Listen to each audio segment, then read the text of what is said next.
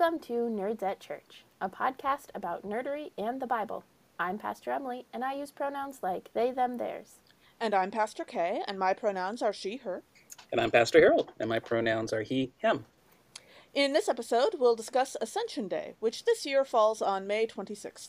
Check out the episode description for links to the Bible passages and other references we make in this episode. So last year, for Ascension Day, we had a science teacher join us to talk about what would happen if an unprotected human rose into the air, and that got a little morbid. So on a lighter note, this year we decided to talk about flight, aerodynamics, and aircraft instead. And for this, we have our special guest, Harold Vanacek, who has worked in the field of aerospace engineering and on the space shuttle program with NASA. His first love language in talking about God is with the language of science. Harold is currently an ELCA Lutheran pastor in Marble Falls, Texas. So, Harold, to start you off with what we might call a softball question, I realize that when you told us about this in seminary, you had the advantage of being able to make hand gestures and to draw pictures for us, and with a podcast, none of that is really an option.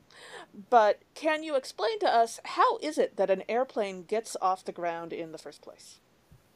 First of all, thanks for having me on the podcast. It's kind of fun to get to talk about this thing I really enjoy and got me into college in the first place, talking about flight and space. My original love was going into space. I always wanted to be an astronaut, and I still kind of want to be a pastronaut, but I'm getting older. I want to be a traveler on Mars. Yeah, I know. Go to Mars. That's right. But so aerodynamics and flight, the easiest way to think about it is with a sheet of paper. If you just have a sheet of paper and you hold the edge of it up to your lips and you blow over the top of it, you'll notice that the paper rises. And that's the whole principle of flight right there, that as air moves faster over a surface, it lowers the pressure. And so you create lift. So when a plane is flying, there's not something underneath the wing pushing it up. It's actually the pressure above the wing that's lowering and pulling it up into the air as the plane moves faster along the runway. Yeah, and so this comes back to the principle is probably a few hundred years old. Daniel Bernoulli is the one that we were always kind of going over again and again in my aerospace courses.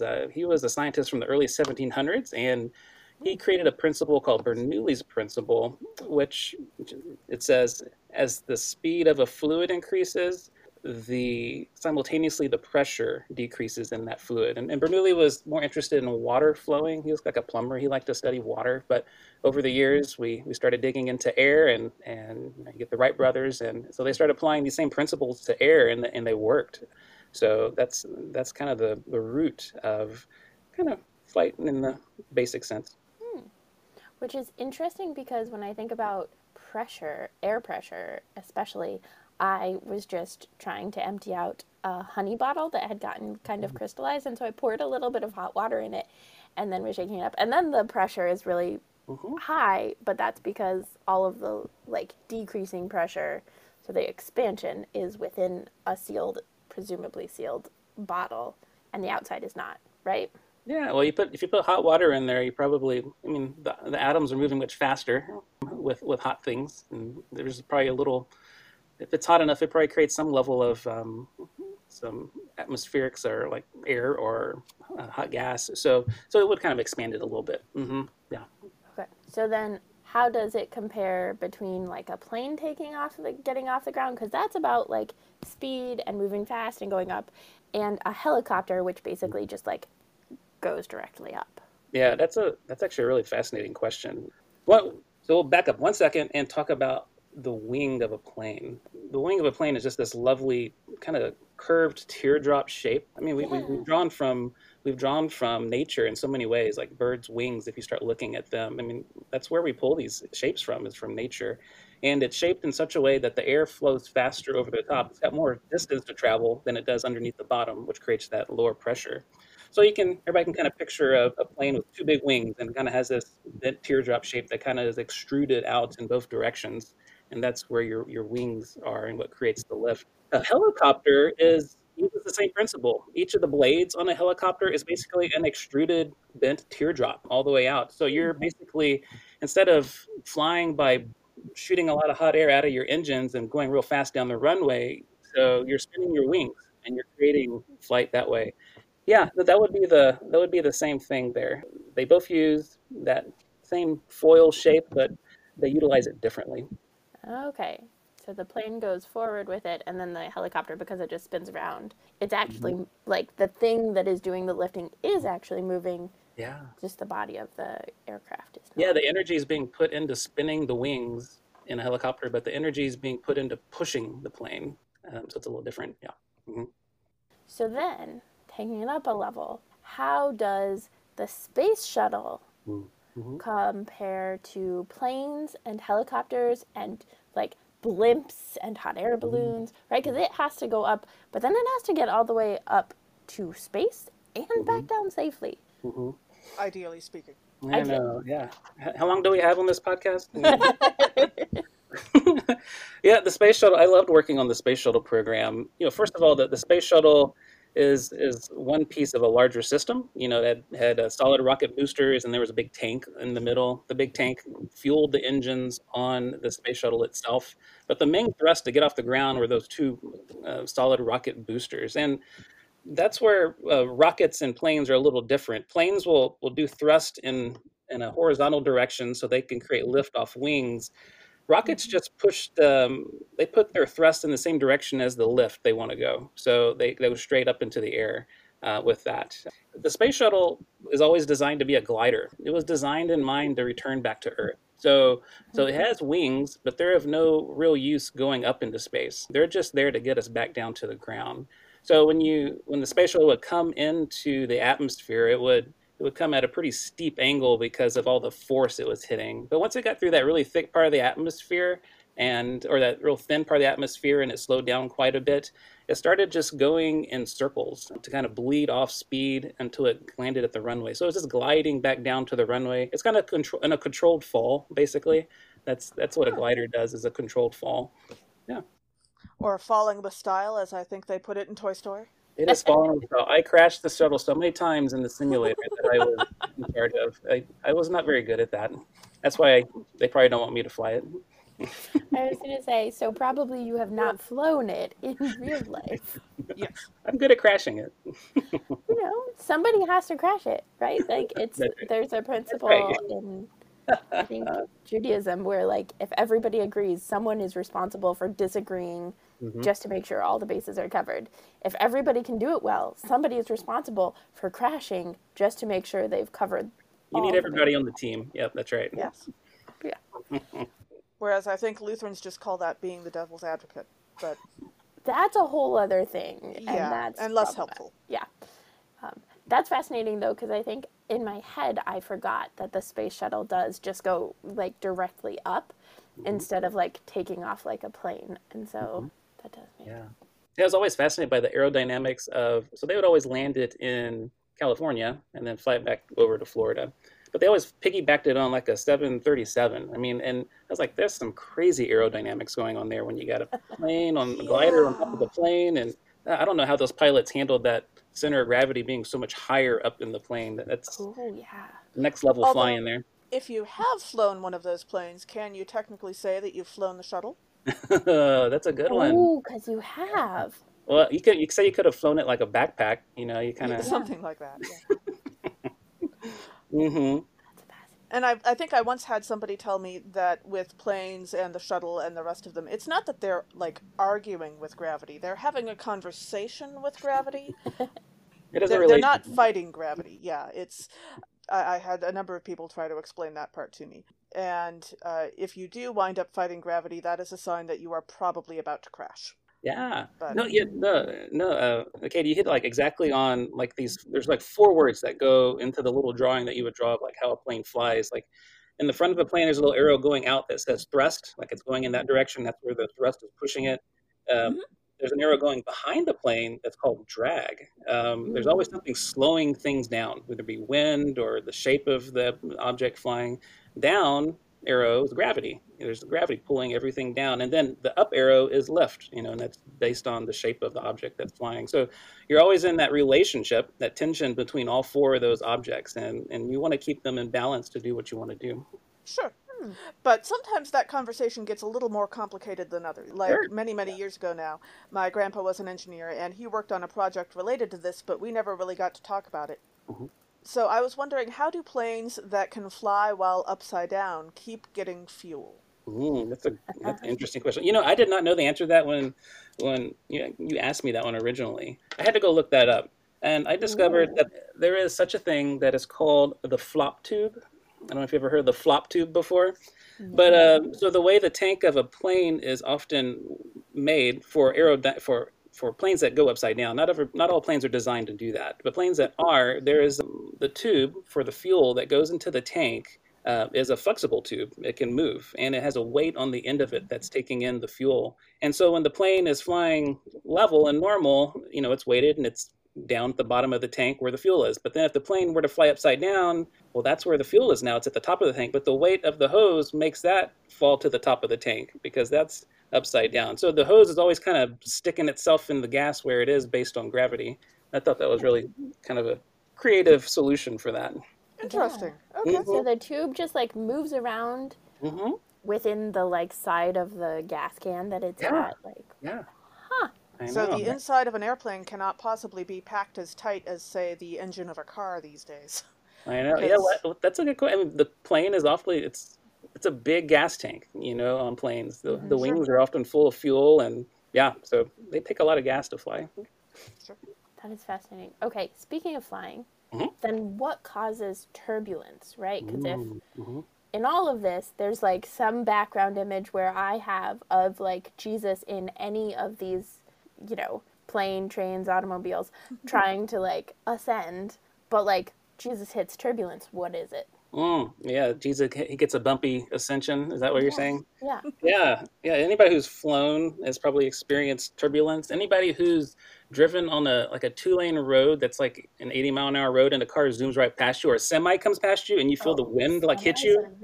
That's turbulence, too. You know, there's different kinds of turbulence. There's thermal turbulence, so... Maybe you've seen birds like circling in the air. They're like following thermals, like this rising heat in the air. When planes run into those, that creates kind of an instability in the air over the wing. And, you know, if the wing and lift is based on the speed of the air over the wing, creating a constant lower pressure, if you disturb that, well, then you're kind of shaking, you're messing around with your lift at that point. So you kind of create kind of a little bump in your ride. There's other turbulence where if you've ever watched Top Gun, you know, you don't fly in front of another plane. That's bad news bears because you mess up the airflow that's going into their engines and over their wings. And you can create turbulence, and also you can turn off a jet engine that way. Oh. Yeah. Is that why they frequently do the V formation, like we see birds and stuff? Echelon, so that it's like not directly behind. You're like you would not fly directly behind each other. That's bad news. Yeah, you create the wake that the plane creates is pretty rough. If you know, when I was in Austin, there was a golf course right near the airport that was right in front of the landing strip to the airport. And you could be right under these planes that were landing, and they create this wonderful effect on the edge of their wingtips called wingtip vortices. And it's this air that spins in like a tunnel, and it looks white like a cloud, and you can hear it in the air. It kind of crackles as it moves along. They create a lot of turbulence, and the faster you go, the more turbulence you're going to create. Did you ever get a golf ball caught up in the... I was going to say, I don't think my dad would like that course. That's where I thought it was going. Or he'd like it more because he could blame all his bad shots on the airplanes. I can use any help I can get on my golf game. Yeah, for sure. If turbulence does it, that's awesome.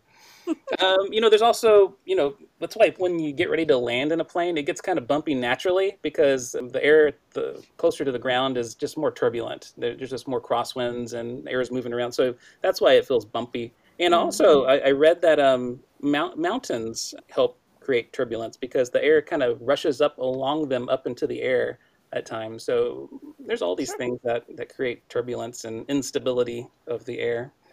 Yeah. I know having grown up in the mountains, there's definitely a different dynamic of flying into Denver, which is right at the beginning, like flying west from the east into Denver is very different than flying east from the west into Denver because one goes over the mountains and one doesn't have any mountains. And so there is the way that impacts climate. And I've mentioned that before on the podcast, but it also would then impact planes. I've overheard a couple pilots say that you don't want to learn how to fly initially in Denver. You want to go somewhere a little further away from the mountains where it's flatter to learn initially. Because, like, my mom taught me how to drive stick just below the crest of an icy hill, and that was less than ideal. And I figure that learning how to fly a plane right next to the Rockies must be kind of similar. Yeah, that's probably true. People can come to Texas or to Arizona. I was going to say you probably do want to learn to fly. Maybe not your first couple times out there, but I was definitely eventually, when I was learning to drive a car that I learned primarily in the wintertime, and so learned how to drive with ice and snow and all of that before having to, like, actually drive. Sure. And speaking of unusual flying experiences, planes and helicopters and the space shuttle are not the only ways that we've ever tried to fly. We've probably all seen a few unusual aircraft designs out there. I recently rewatched the Studio Ghibli movie Kiki's Delivery Service, and that one features what is basically there's a large propeller that is strapped to a bicycle, and the bicycle is strapped underneath a hot air balloon. And I think there are some flappy wings on the side, and by pedaling the bicycle, the front propeller and the flappy wings all do their thing, and the hot air balloon helps give them some lift. And theoretically speaking, you don't die. Like, I don't know what kind of parent would let their 13-year-old play around with this kind of thing, but these, you know, children don't really seem to be supervised at all, as is standard for your usual teenage adventure movie. So I was wondering, Harold, if you had any favorite unusual aircraft designs, maybe a little less deadly than that one. Yeah, no, that's a fascinating one. It sounds like a one-man band kind of concept. I like that. Yes. Cool. You know, yeah, so anything can be an aircraft. I mean, that's probably you can move anything through the air and it'll have some level of lift and drag, and if you want thrust, you add your thrust, and obviously we have weight. So, I mean, you get all those four pieces there. I went skydiving a number of years ago, back before I got married. I don't think my wife would let me go skydiving. Yeah.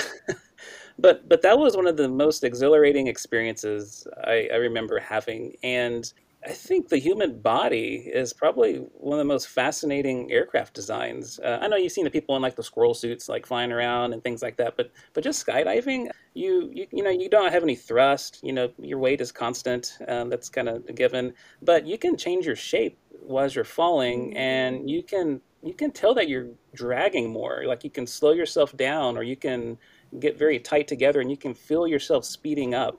So I don't know, it's kind of nice to realize that all your kind of the aerodynamic surface, and you get to feel it. So I think that's pretty cool. So are you telling me all of those times I almost puked when I was on the playground on this, like, merry-go-rounds or the, like, individual spinny things was actually just training? That's right. That's right. Playgrounds are all about training. That's right. See, my problem with the concept of anything can be an aircraft and any person can be an aircraft is that I also grew up with the line, a good landing is one you can walk away from, a great landing is one where they can reuse the plane. Yeah. So that's why I didn't jump by myself. I was a tandem jump there. That helps. I was the co-pilot. He was the pilot. Sure. That's fair. So when I think of aerodynamics and Ascension Day, and we've already, like, gotten into this a little bit, but I definitely wonder what it would take for Jesus to fly upward. Like, we talked last year about, like, what would happen to Jesus, particularly Jesus' body, if they flew upward. But, like, what would it take? Would a jetpack work? Are jetpacks real? Will they ever be real? What is your wisdom on this? Oh, wisdom, imagination, craziness, it's all in there. You know, it's like, can Jesus take enough helium to, like, lift himself off the ground? I was thinking about that. There is a the British have they call it the jet suit. It's with their military, and maybe you could probably find it on YouTube if you just search jet suit. But it's like an Iron Man suit, and the rockets. There's, like, four rockets, two rockets on each, like, hand. Which is used to control the thrust and the speed of the thrust, and so you kind of fly around. So yeah, Jesus must have something kind of like an Iron Man suit, I think, but we just can't see it. Yeah. He's got the more advanced Iron Man suit, like, you know, it's like Iron Man 10, you know, that's that movie. So not just a beanie hat with a propeller on top, probably? Well, can you imagine Tweedledum? That might have been why the disciples were dumbfounded looking up in the air. Yes. But helium would presumably, like, if Jesus were to, like, take a page out of the movie Up, right? Like, a whole bunch of helium balloons, that would not go high enough. Like, eventually those balloons would all pop. They would all get, they would all get really big and then they would pop. Also, I don't think that Jesus wants his last words to his disciples on this earth to be in a squirrel voice. That's right, yeah. Yeah. Not Alvin and the Chipmunk style, no. I mean... Yeah. Okay, fair.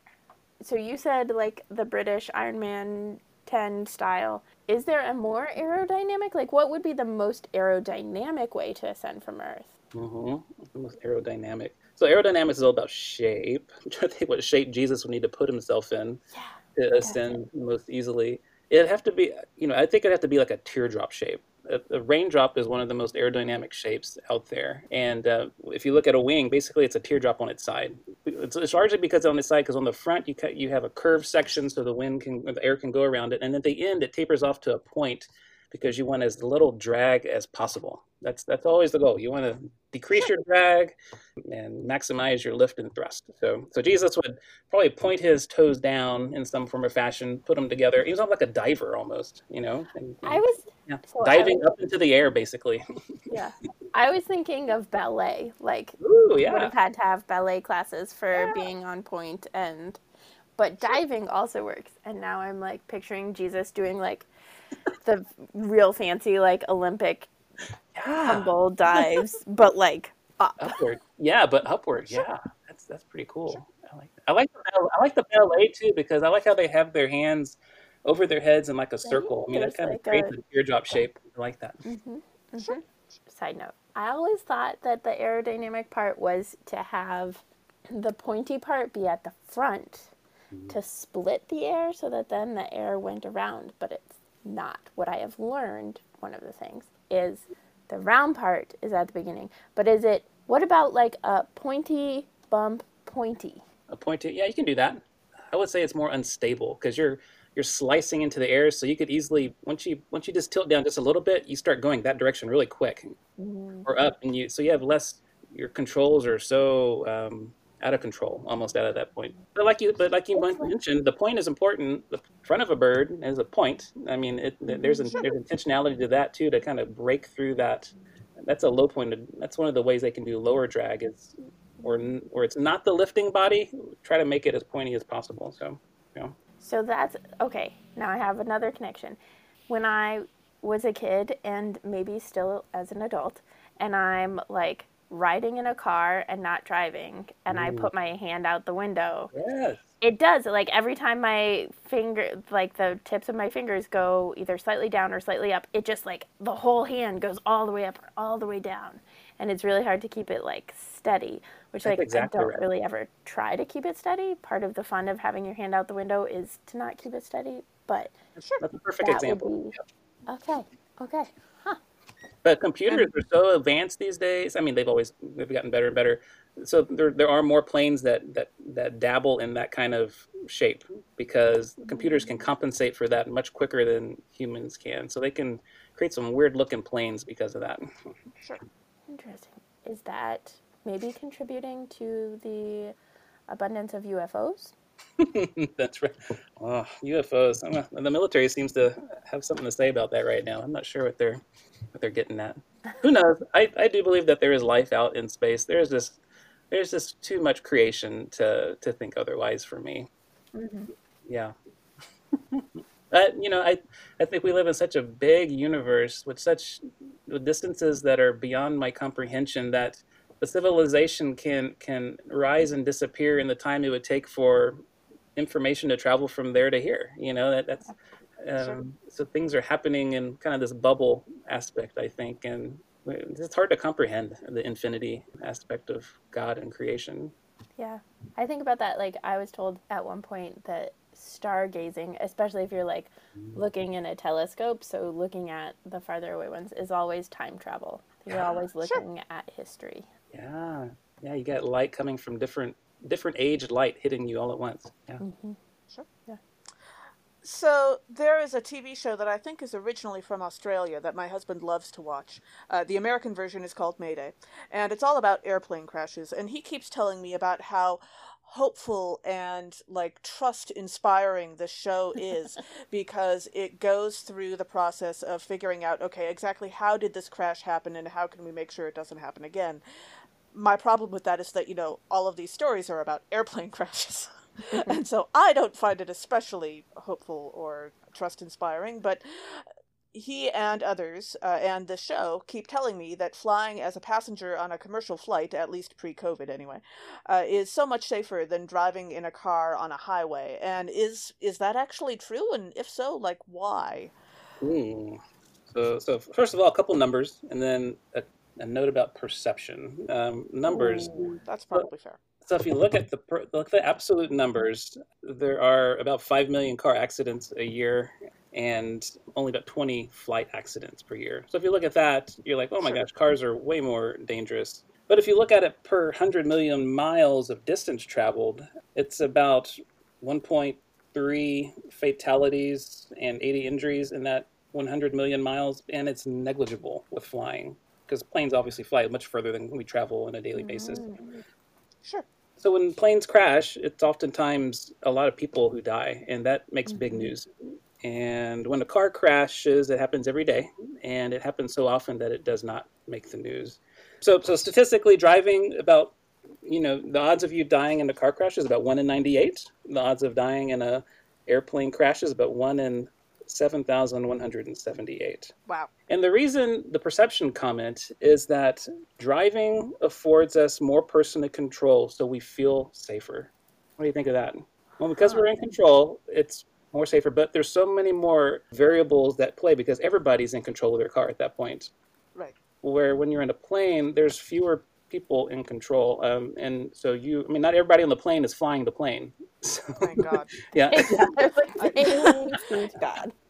Yeah, I have to say, I also think that there's a certain element of there are a lot more controls on who's allowed to fly a plane versus who's allowed to drive. Because you were saying, you know, we feel like we have more control, so we feel safer.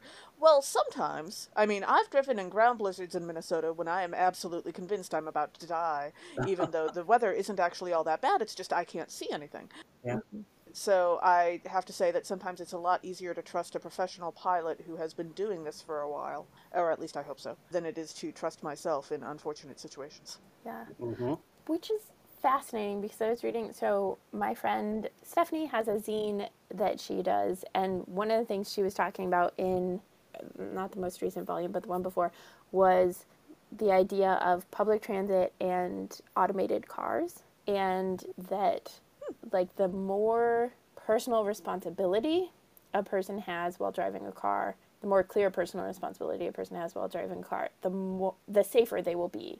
And the more automated things get, so the more it like eliminates that personal responsibility, the less safe it is, except to the extent that like if everything is automated, then that's a whole other level of safety. And she doesn't like driving cars, so this is part of her like, I don't like driving cars thing.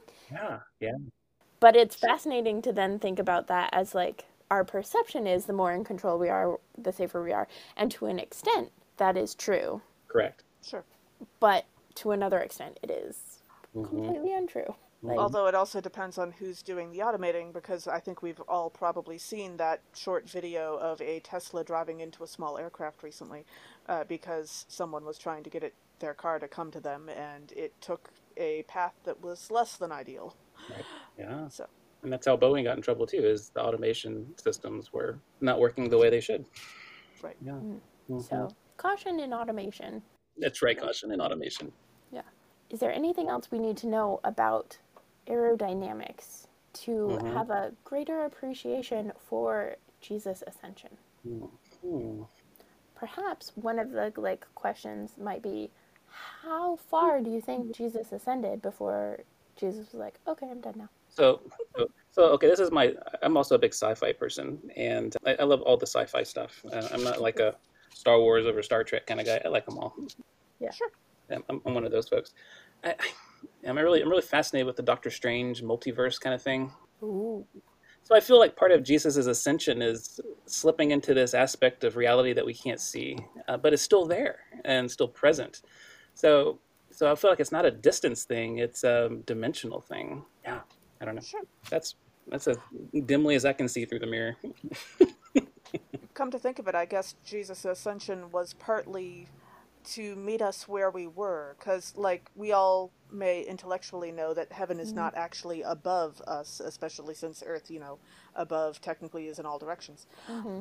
But you know perfectly well that if he had descended into the ground, the disciples would have thought he was going somewhere very, very different. And so he probably ascended in order to give them the right, you know, impression. Right? He knew the context clues. Of... Yes. I like it. Yeah. So as we dive into our readings, or dive up to our readings. Good one. I like it. I try. Our first reading is from Acts chapter 1, verses 1 through 11. At the beginning of the book of Acts, the author reminds Theophilus of the events in the Gospel of Luke and tells the story of Jesus' ascension into heaven after the resurrection. So one of the things that came out for me was the ways that this passage is like is dealing with like unclear prophetic interpretations, right? Like all of the things that you have ever heard are coming true, and also in this particular way that like fits our narrative really, really well. And it reminded me of Battlestar Galactica, that like once they had taken off and they're like looking for this prophesied Earth, and then it's like, okay, is this the Earth that we're talking about? Or is this the time that the president is supposed to inevitably die and not make it to Earth with us? And then what about the Cylon blood that like helps her live?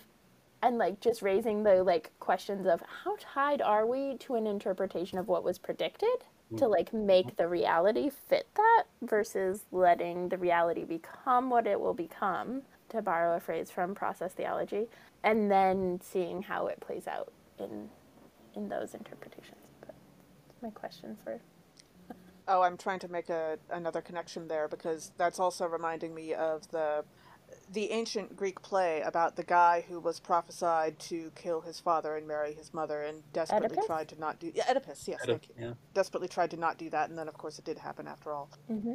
Not exactly what you were going for, but... No, but it kind of. Yeah, well, and there's like the way that Doctor Who deals with time, and particularly for Amy Pond and Rory Pond, that like ultimately their ending is because they see their names written on the tombstones, and if they hadn't seen it, it wouldn't have happened, but because they saw it, right, it became fact. It's a paradox, huh? Yeah. Mm. Sure. Yeah. You know, just like all no, what's interesting with that, like like what came first, the chicken or the egg?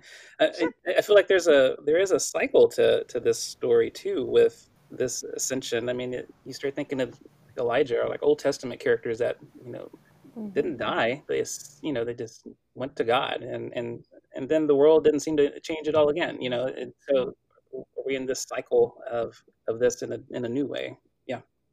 Sure. Yeah. And come to think of it, when you read the description of Elijah's ascension into heaven, it really does kind of sound like he was sucked up into heaven. Like that was not something he had control over. That's true. That is true. And that reminds me of your description of lift. The lack of pressure is pulling you upwards. Oh. Whereas Jesus sounds like he has a little more control over what's going on and is a little bit more like... Okay, so Elijah is more like a helicopter... but not in control of his own propellers. And Jesus is more like the space shuttle. Pushing. That's right. So now it's Elijah wearing the beanie hat with the little propeller on top. That's okay, right. Sure. The handoff. Yes. So when we reach verse 3, we read, "After his suffering, he presented himself alive to them by many convincing proofs."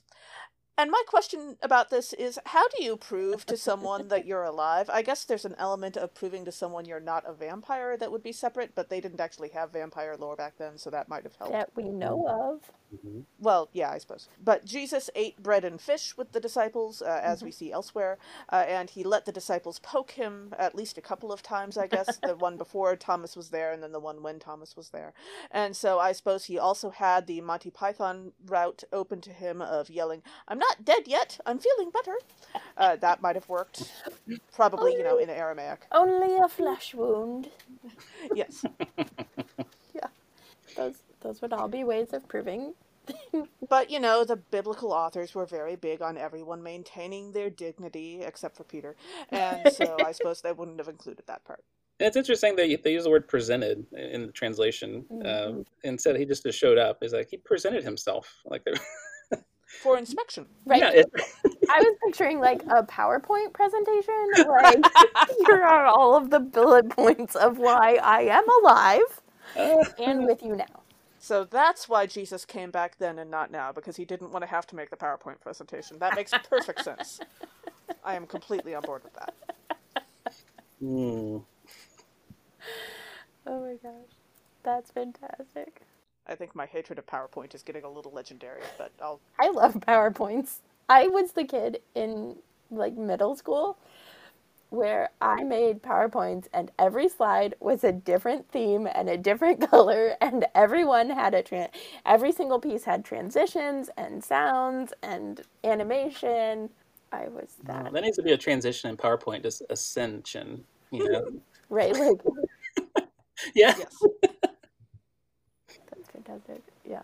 And in verse 10, we read, "While Jesus was going and they were gazing up towards heaven, suddenly two people in white robes stood by them." And I also co-host the Horror Nerds at Church podcast, as our listeners by now hopefully know. So as I was reading this, I was picturing this filmed. And right now we're doing a combination of the Twilight movies and other vampire stuff for Horror Nerds at Church. And so I was thinking of the filming of this would be definitely zooming in on the disciples as they're looking up and then zooming out, and all of a sudden the other two people are there.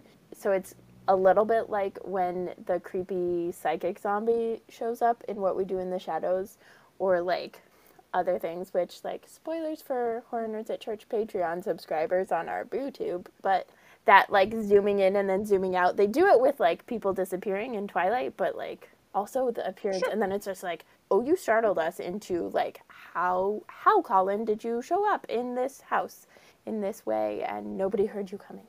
They just appear. Yeah. So there's that gazing up towards heaven in that verse 10, and then they stood looking up toward heaven in verse 11. I have this image in my head, like that first one. I mean, I kind of geek out and Greeking out sometimes. I enjoy that. And the word that's used for that first one, that gazing up, has a definition of looking up steadfastly, you're just dumbstruck. I mean, I just kind of see them with their mouth open, what? And then the second one, after it's happened, and then they're getting talked to, why do you stand looking up? Those people robed in white, they're using a word that is more about considering something. So they're contemplating. It's they go from their mouth wide open to their hands on their chin, just looking up, I wonder about that now. It's an interesting play on those words, I think. Yeah, they might have been staring upwards for quite a while. Yeah, to make that transition. Yeah, that's true. Yeah. Yeah. And also my I really love astronomy as well. I'm one of the most amateur astronomers that you could probably find. So I just do my best to start looking for things and find things sometimes and enjoy that. It's just fun. But one thing that I've learned, especially here in Central Texas, is that one of our heritages, one of our gifts that we have around here is dark skies.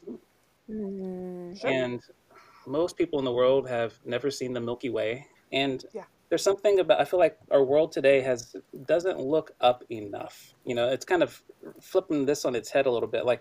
We're... I love my technology. I love my, I couldn't probably function without my phone or my laptop, but it does keep me looking down a lot, And so I feel like the way I feel with the technology today, is kind of how they're responding to them looking up. It's why are you focused on that? Maybe you need to look out or look in the other direction.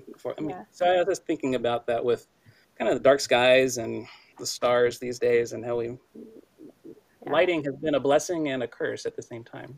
Yep. I grew up in Colorado, and so there you can definitely see the Milky Way from where I lived in the mountains.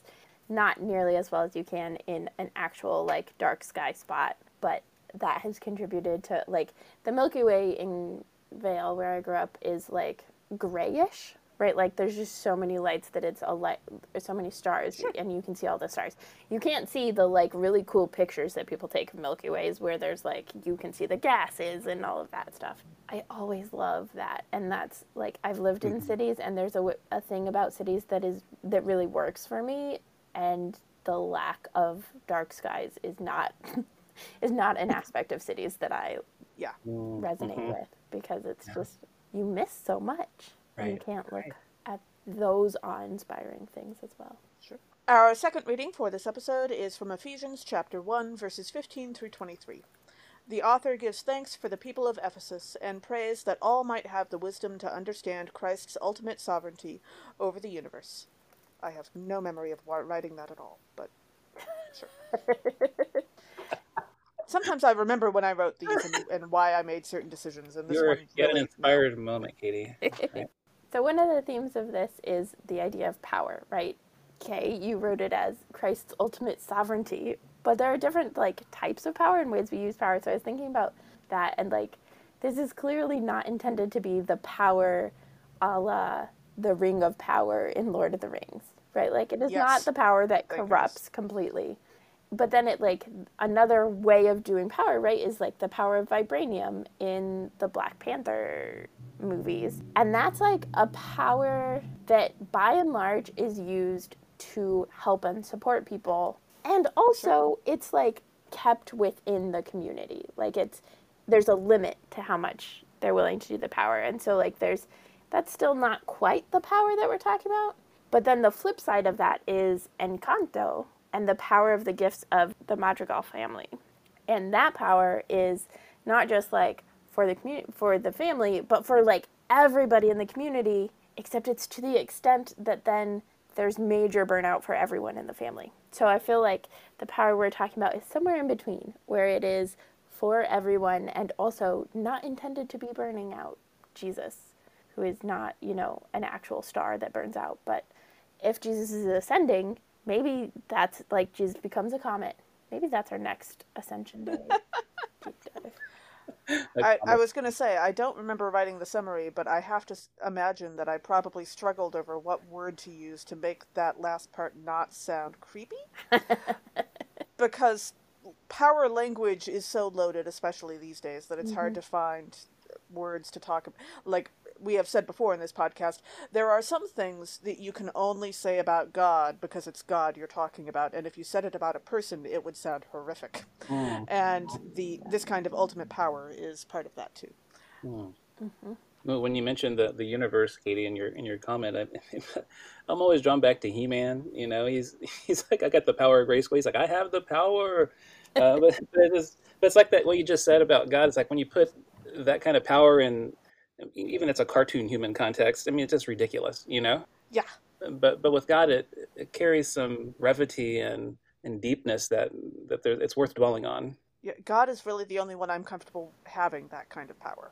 Yes, absolutely. Yeah. And that's one of the critiques for a lot of people of Christianity is, how can you be okay with an entity having that kind of power? Sure. Yeah. I mean, one of my favorite authors is Brene Brown, and she talks about vulnerability being like our superpower. Sure. And we see that in scripture and how Christ interacts with other people and his healings and forgiving. And it just, I think she's really tapping into something that we need to hear about our understanding of what power really is. Yeah. And that's a whole other understanding of power, right? Like it's not power over, it's power with. It's the power of vulnerability is the invitation into intimate relationship, the invitation into transformation. And that makes a lot more sense when it comes to like God having the ultimate power as the ultimate vulnerability of becoming human, of giving up the power in order to be in right relationship. Yeah. And then as we dive into the readings, in verse 17, we read, I pray that the God of our Lord Jesus Christ, the Father of glory, may give you a spirit of wisdom and revelation as you come to know them.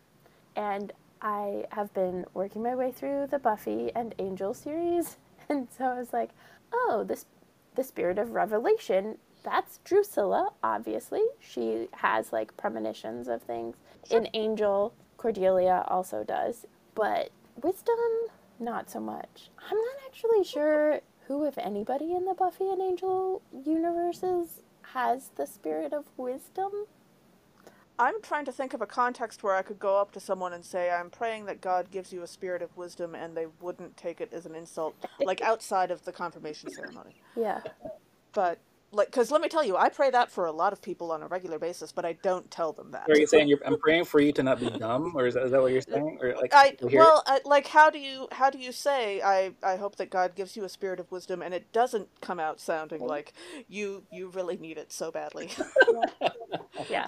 Well, you don't have it yet. And, like, I do think that Giles could be construed as having a spirit of wisdom, but also, like, sometimes there are things that he totally misses. Yeah. Like, I'm in the glory part where, like, Glorificus, the, like, god, is here to, like, destroy Buffy or whatever, and they completely miss her coming in and buying things specifically for complete and utter destruction and then leaving, and it's not till way later that they're like, oh, this is what was going on. So, like, the wisdom of little people. I've only seen, like, a 1.5 seasons of Buffy, and so my knowledge of Giles is a little fuzzy, but if I remember right, he's not always that great with people, and I've always considered that a part of wisdom. Like, you have to understand how people work in order to really be wise, because otherwise you're not going to get how a lot of things in the world work. Hmm. Well, one other comment on power to that verse 20, where God put this power to work in Christ when he raised him from the dead and seated him at the right hand in heavenly places. Like, the power is to raise people from the dead and to put them in places of honor. So how can we ask that question of, like, our church budgets, our family budgets, our, you know, like, whatever we do, like, how is this raising people from the dead? You know, how is this placing people in places of honor?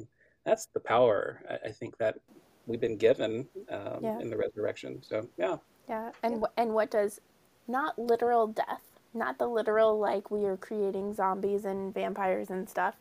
We'll leave that to Horner to church. But, like, the deaths of economic despair and the deaths of, you know, living poverty. In a world, right, of poverty, of climate disasters, all of that stuff. Like, how... Yeah. Yeah. That makes me think of the immediate example that came to mind was there are a few institutions out there that are working on reparations for those who were enslaved and for those particularly who were enslaved by their institutions in the past. Mm-hmm. And I think Princeton is one of them. And that seems like a way to, you're not going to bring the people back from the dead, but you can bring life out of that death. Yeah. I think the Episcopal Church also is working on reparations. Yeah, they're starting to work on that. The ELCA non-denominational, right? Like, people not quite in the center of the ELCA are working on that with, like, the 66 outside of the power structure synod, and but it's interesting to see who, like, where the traditional power structures are doing that work and where they are not. Right. Mm-hmm. Right. Yeah. Well, and speaking of bias and stigma, in verse 20 we read, "And God seated Jesus at God's right hand in the heavenly places." And being put on someone's right hand in the ancient world, and even up until much more recently, was an idiom for saying that they were a trusted lieutenant or even your second in command. But as one of my grandpas was left-handed, not the one that was an engineer, this is also a reminder to me of the bias and stigma against left-handed people through history. My great-grandmother actually tried to train my grandpa out of being left-handed. It did not take. No one who knew my grandpa would be surprised by that. And then when my cousin was born and we realized that she was left-handed, Grandpa had a few words to say to my aunt, her mom, about the importance of not trying to train her out of being left-handed. And so we can link in our episode description to an article that does a decent summary of some of the very strange things that people believed and tried to do about people who were left-handed. Mm-hmm. And it seems so bizarrely random to us these days of a prejudice to have, but I have to say we've had, like, even weirder ones, and the ones that we have now will probably seem the same way in 200 years. So, yeah, my dad was left-handed and nobody tried to train it out of him, and because the world is set up for right-handed people, in many ways he was ambidextrous, and there are certain things that, like, then I got where like I was more likely to practice with my left hand. So then when it came to learning Hebrew right after my Spanish class, I learned Hebrew left-handed and I did Spanish right-handed, and it actually worked better with how the languages are constructed to have those differences. But yeah. That's pretty neat, Emily. My stories are kind of like that too. I learned to write with my right hand because that's what the school taught everybody to write with. But I learned to throw with my left hand because my mom taught me how to throw when she was left-handed. Mm-hmm. So I remember as a kid trying to, I wasn't that good at sports either. I wasn't good at a lot of things as a kid. But I remember trying to play baseball and trying to find a right-handed glove. Like, oh my, there was no right-handed gloves in like all of the area I lived in, except for like, finally found one and it was like the worst looking glove ever. Yeah, yeah, indeed. And there's like a gift in the left-handedness in throwing and hitting and all of those things. Like sports left-handed, you have an advantage because yeah, you do. Mm-hmm. Nobody is that way. Yeah. Mm-hmm. And our gospel reading for this episode is Luke chapter 24, verses 44 through 53. Jesus opens the disciples' minds to understand the scriptures, and then is taken up into heaven while giving them a blessing and promising the near arrival of the Holy Spirit. So one of the themes in this passage was, like, as I was looking at the passage as a whole, and Jesus is, like, opening the disciples' minds, it really read to me, particularly because it's at the end of the gospel, as, like, a Doctor Who episode. So, like, at the end of the episode of Doctor Who, like, we've been following and confused and not understanding how everything fits together, and then the Doctor is, like, takes that time, that moment, and they don't always do it, but like to go back and explain, oh, when this was happening, this was this thing, and this was that thing, and this was that thing, and this is how it all fits together. See? Perfect. Sure. And I feel like Jesus does that in this. Like, see? Perfect. Like the end of a mystery. Yeah. Yeah. This is like his final PowerPoint, basically. Right? Yes. Yes. And then in verse 50, we read, "Then Jesus led them out as far as Bethany." So we're pretty sure that Luke and Acts were written by the same person. Mm-hmm. But I really like that the Luke account tells us that Jesus went back to Bethany before he ascended. And because the most notable thing about Bethany for Jesus was that that's where his friends, Mary, Martha, and Lazarus lived. Mm-hmm. And we see again and again, in particularly in the Gospel of Luke, that even God needs friends. Mm-hmm. And there are plenty of media options that give this kind of messaging, but I have to say one of my favorite ones that actually pulled it off in a sincere manner is that of My Little Pony, Friendship is Magic. It's not quite the same message of the importance of friendship as that show tried to make, but it's pretty close. Mm. But I don't think Jesus could have done it without his friends. Agreed. Mm-hmm. Yeah. That ends up being, like, the subtle message, I think, in most shows, if nothing else than simply because a cast of one is not going to get nearly as many viewers as a cast of many, where you can follow. Which, oddly enough, is why we have two people hosting this podcast, because a conversation is always so much better than a monologue. Truth. Mm. And in the next verse, we read, "While Jesus was blessing them, Jesus withdrew from them and was carried up into heaven." And I, before, imagining like a hot air balloon or a jetpack Iron Man stuff, or like Iron Man, it really felt like Operation Dumbo Drop, which like I never actually saw the movie, but I love elephants. And so I remember very vividly the trailers for the movie, and they like are moving the elephants and they like get them in a cargo net. In a box in a cargo net, kind of like, or whatever, like, but whoop, and then plop them down. But now you've also given us yet another way that Jesus could have ascended, not Operation Dumbo Drop style, but rather Dumbo style with the flapping ears, right? Yeah, we're not told what his ears are. It looked like. Yeah, like he could have had giant ears. You never know. It's true. This also proves that God can multitask. So while he was blessing them, he withdrew. So there's this, he can do two things at once, kind of a thing going on here. Yeah. Yeah. Absolutely.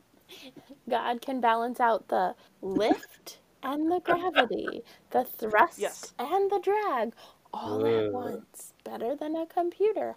Oh, you tied it together. Nice. I did.